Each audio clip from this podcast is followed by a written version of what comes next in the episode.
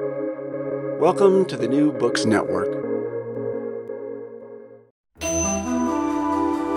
This is the Nordic Asia Podcast. Welcome to the Nordic Asia Podcast, the collaboration sharing expertise on Asia across the Nordic region. I'm Lê Võ, a master's student in environmental change and global sustainability, specializing in climate change adaptation issues in Southeast Asia. As part of my master's thesis, I took part in the virtual Supra residency organized by the Nordic Institute of Asian Studies this spring. I'm really pleased to have with me Terese Gagnon, a PhD candidate at Syracuse University, where she is completing her dissertation about Karen, food, seed, and political sovereignty across landscapes of home and exile. She is also co editor of the book Movable Gardens Itineraries and Sanctuaries of Memory, and will be starting a postdoctoral fellowship at NIAS in the late summer. Terese, welcome and thank you for joining us. Thank you so much for having me, Lei. It's a pleasure to be here.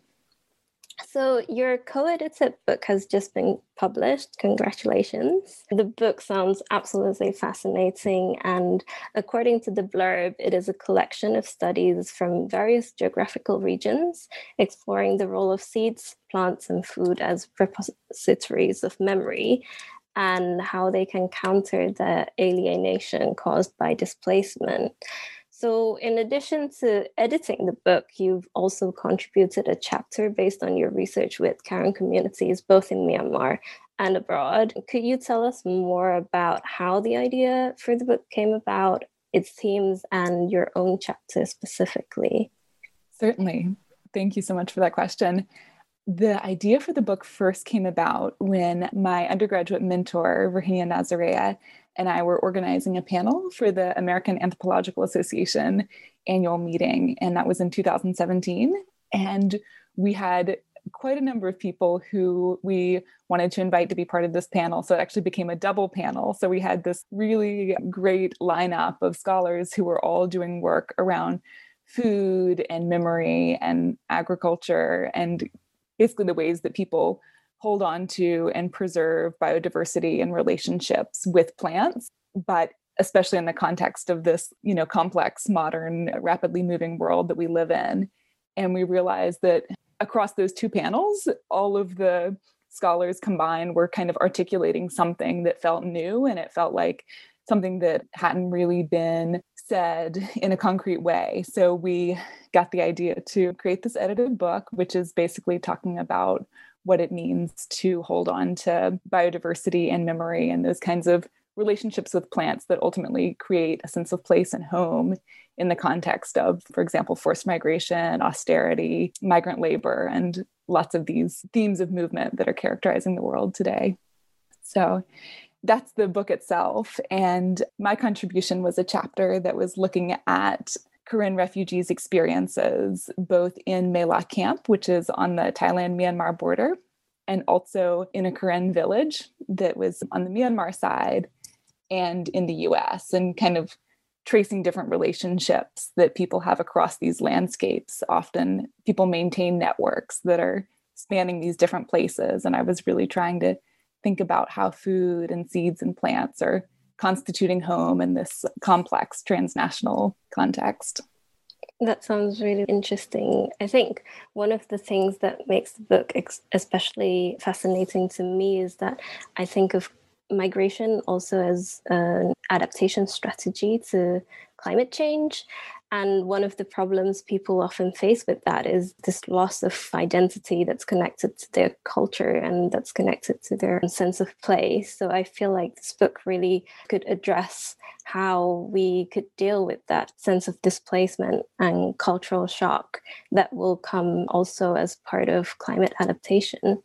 But back to your research, which focuses on various aspects of Karen sovereignty The Karen people constitute one of the largest ethnic minority groups in Myanmar, and I understand a large percentage of the population is concentrated in Karen state itself, which is in the southeast of Myanmar. However, the long civil war between the Karen armed groups and the Burmese military, as well as widespread land grabbing for various reasons, has led to mass displacement of Karen people.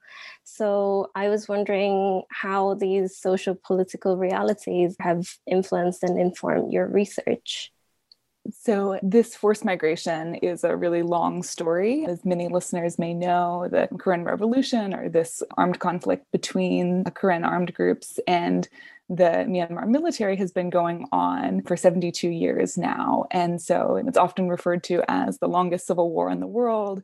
It's this really long standing, protracted conflict that's gone through multiple periods. This has resulted in the fact that there are people who are living in refugee camps on the Thailand side of the border who have been there for more than 30 years. Multiple generations of family members have grown up in those camps. And so it's kind of this condition of life that crosses generations and has defined multiple generations' experiences of life. And it's something that's again in the news. So I'm sure many people will be aware that the current post coup developments have led to there being now somewhere in the neighborhood of 70,000 people displaced along the border between Karen state and Thailand. And these multiple waves of displacement have led to people having really complex relationships with their homes in Karen areas and also having to find ways to craft lives even within the confines of the refugee camps, which are so restrictive, um, and also in resettlement locations like the US or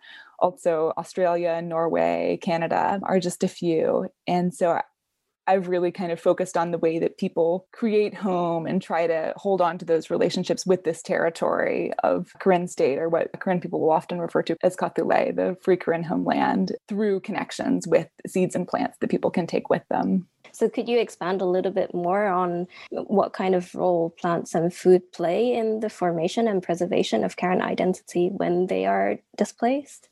Absolutely. So, of course, food is such a large part of identity for um, most people. And I think, in particular, since a lot of Karen folks who are coming from the southeast borderlands of Myanmar and Kawthoolei are subsistence farmers. So I think there's also a special connection to agriculture as well. And so in the camps, people are growing things from home. But what I found in my dissertation research was that actually those kinds of relationships are being transformed oftentimes because there's really limited space and there's some NGO programs that are trying to assist refugees in the process of holding on to these agricultural traditions but oftentimes the kind of agriculture they're carrying out in the refugee camp looks quite different from the kinds of really complex mixed agroforestry and swidden upland rice cultivation that people would be practicing say in their villages so that was one thing that I was interested in thinking through in the process of writing my dissertation was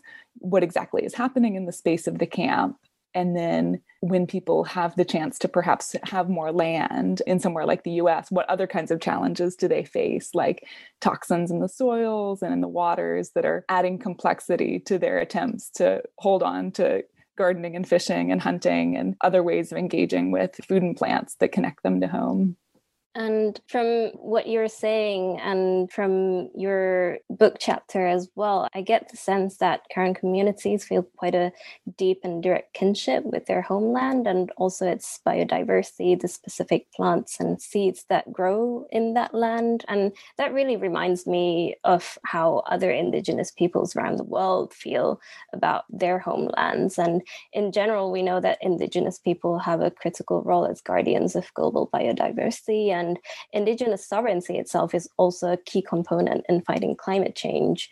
So I wonder if you'd say that this applies to the Karen people as well. I would say absolutely. I think that it was really interesting over the course of doing my dissertation research and multiple years of going back to the border area of really starting to think more about these communities and the research that I was doing in the context of Indigenous sovereignty. I think that that's definitely the language that lots of Karen people use and Karen organizations use. And the Salween Peace Park, which has been this really visionary uh, project to create an Indigenous conservation area within Karen homelands, has also articulated exactly what you say this importance of indigenous communities controlling their own lands but then preserving these kinds of relationships between humans and other species that are not always accounted for under the kind of national laws and frameworks of nation states that can be as seen as settler colonial nation states, you know, is the language that's used in North America. And I think that to a certain extent, a similar thinking can be useful when we think about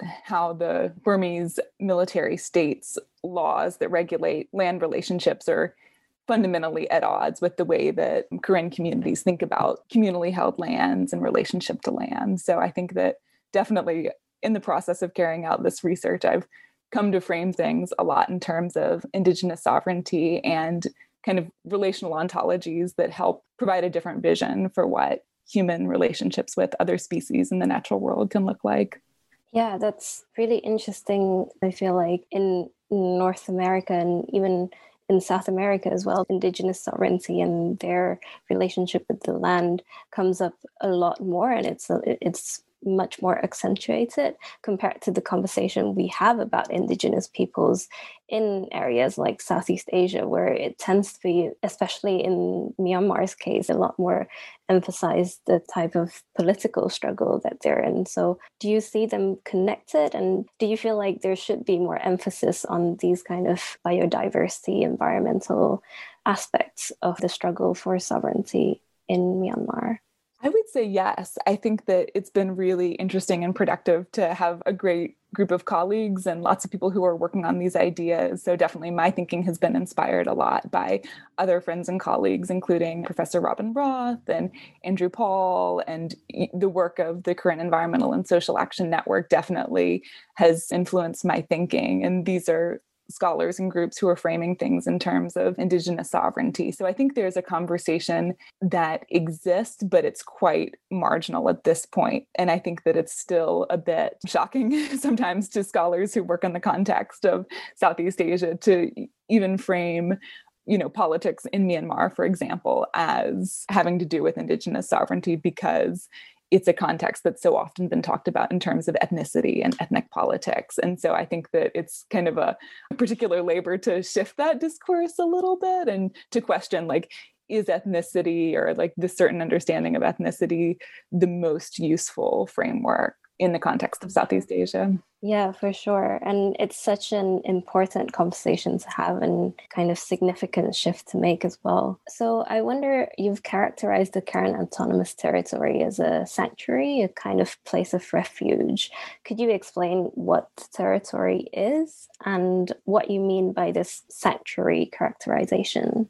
Definitely. So, this Karen territory has been maintained by predominantly the Karen National Union, which is the Karen state in effect. It's a Karen political organization, and there's a certain portion of this territory that's been maintained under Karen control primarily. And it's also this area that's been protected from a lot of more invasive forms of extractive development and so that's been one function of administrations that are controlling this area is to really regulate and protect what kinds of development is happening there. And part of that has to do with preserving the biodiversity and the waters in this territory. And the Salween Peace Park has been a further step in articulating that kind of vision for this space as a haven for biodiversity and also for Indigenous sovereignty over this territory.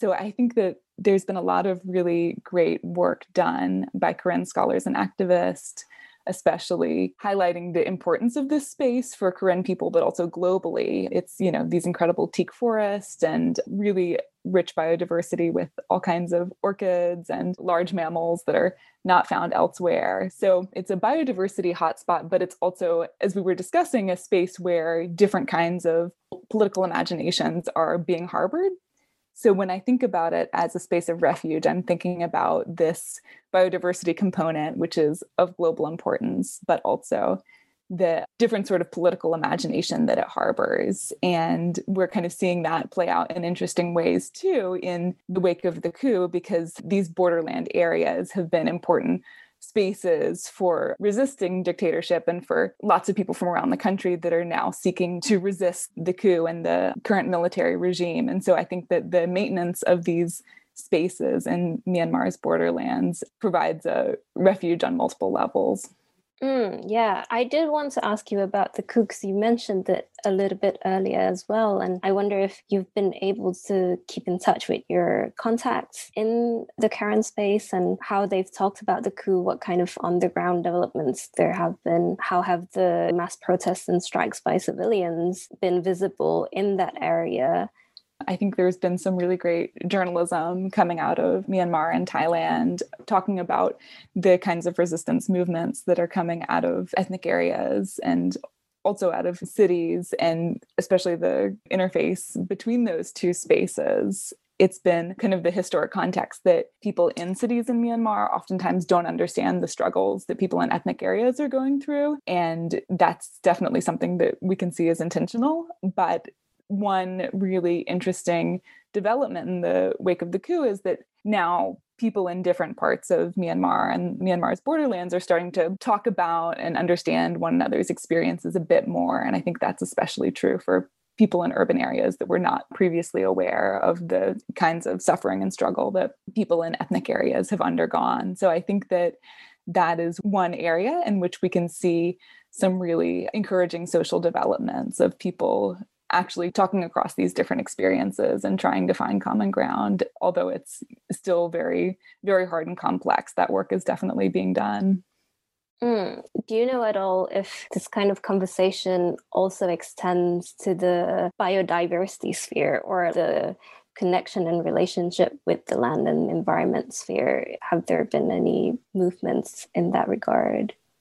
That's such a great question now that you say it, there have been some. I just remember seeing months ago, really early on in the protest, people carrying signs in Yangon saying, you know, like Myanmar military stop stealing indigenous lands. I think Stella Naw, one scholar and activist, and now member of the civilian government, who was articulating these ideas in a public space that this environmental aspect is something that has to be talked about and that indigenous slash ethnic communities control of their lands is something that's not negotiable. That's something that's part of what a federal government framework would look like and this is something that we really have to talk about now and not save it for later once there's been you know a consensus made that this kind of recognition of relationships to land and perhaps biodiversity also although i'm not sure i've seen that specifically discussed but basically acknowledging that indigenous and ethnic communities in myanmar should have the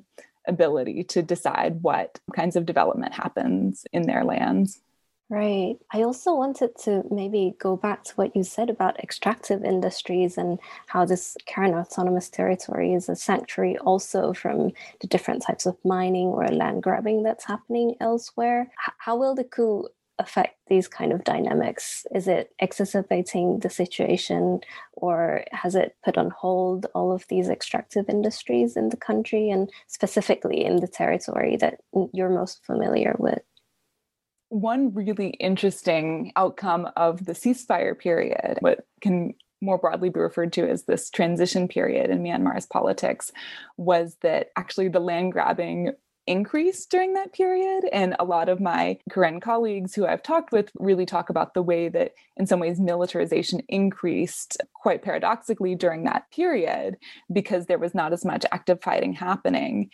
And so there were different kinds of violences or dispossession that people were experiencing. And so people were happy in some ways not to have as much active fighting and immediate threats to their lives, yet there were still skirmishes and still outbreaks of fighting, but there actually got to be more Myanmar army camps in this area. And then I think that in multiple ethnic areas of Myanmar, different kinds of extractive development increased during this period. So that was a major critique that lots of different ethnic groups had of the so called peace process or transition process in Myanmar. I think at this point, it's hard to say exactly what will happen in the wake of the coup, but I think it's probably made it quite difficult for large scale extractive development projects to go forward. And part of that has to do with transnational corporations and different nations and corporations that would be investing in those projects and even the feasibility of doing that. So, of course, no one welcomes the outbreak of war and fighting in any case, but it probably means that some of those areas that are perhaps threatened by development projects will not have that specific threat right now, but I can't say for sure how how the coup will affect things. Yeah, it might be that they've just postponed all of these developments that will maybe come back even fiercer than before. But I think mm-hmm. you make a good point because I feel like for those who don't follow Myanmar as their job or don't specialize in the country, so for the general international community, the transition period has been painted as this great democratization experiment. And there's been a bit less talk about how that's affected the different ethnic communities in the various areas of Myanmar.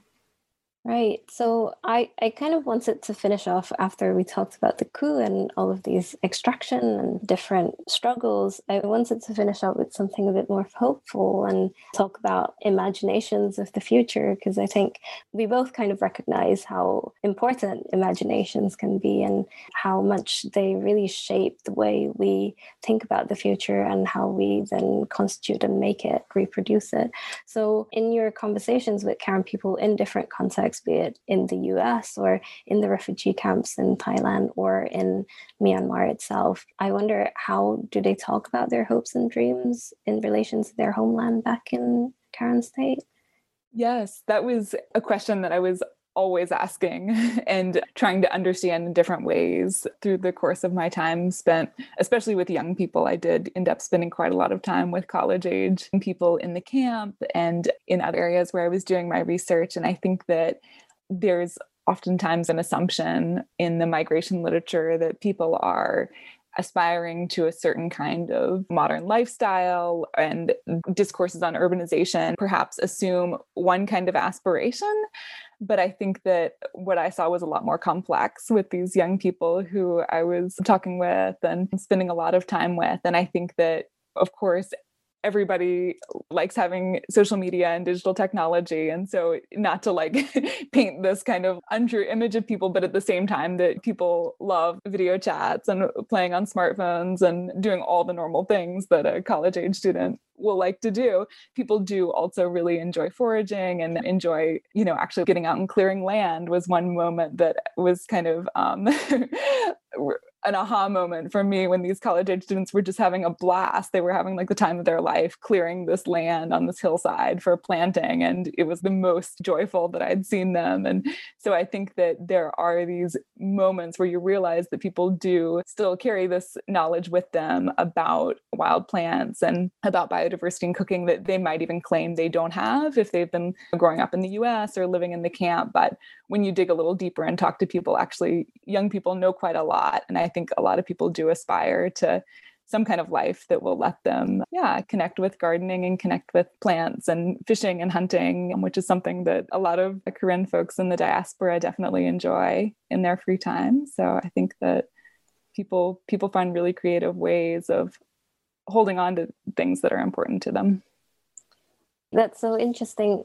I wonder if the enjoyment that they derive from these acts is it connected to their memory and cultural identity as Karen people and through these acts they're reproducing their cultural identity would it be wrong to say that no, I think you're right. I think that it is definitely connected to that. And it, of course, manifests in different ways that I think sometimes people have this idea of performing culture has to look like this kind of very rote thing, but I think it's always always shifting. And so meeting people who had been resettled in Norway and had been living there for a long time and enjoyed hunting and fishing and maybe on the surface it wouldn't look like they were doing this innately Karen thing, but I think it is definitely connected to people's backgrounds and it's a way of holding on to identity and yeah, I, I would agree with that.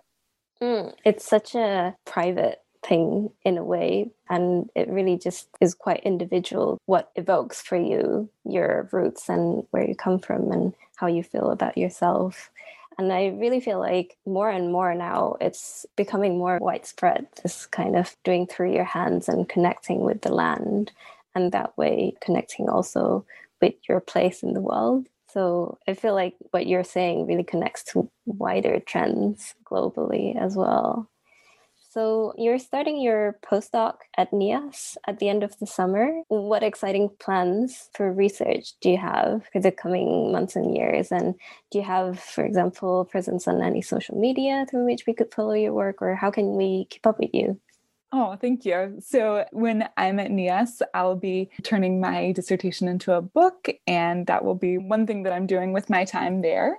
And I'll also be undertaking a second research project. And my plans for that project is to really look at this space of refuge that we've discussed in this Karen homeland and the way that that's connected to different diasporic communities. And so, like we were talking about people's aspirations and ways of connecting with home and the relationship between these homelands and different diasporic communities to kind of delve more into that specifically and thinking about how this is such a global and transnational phenomenon that in the world today indigenous homelands are not maintained in isolation but they're definitely maintained through connections that span the globe and yeah, I do have a Twitter account, so you can find me there. It's just my name, Terese Gagnon.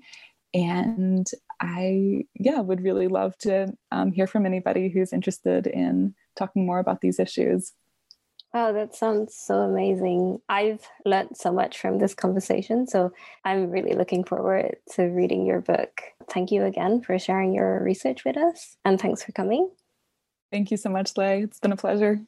My name is Queen Levot. I've been talking with Terese Gagnon, co editor of the book Movable Gardens Itineraries and Sanctuaries of Memory, and incoming postdoctoral fellow at the Nordic Institute of Asian Studies. Thank you for joining the Nordic Asia podcast, showcasing Nordic collaboration in studying Asia. You have been listening to the Nordic Asia podcast.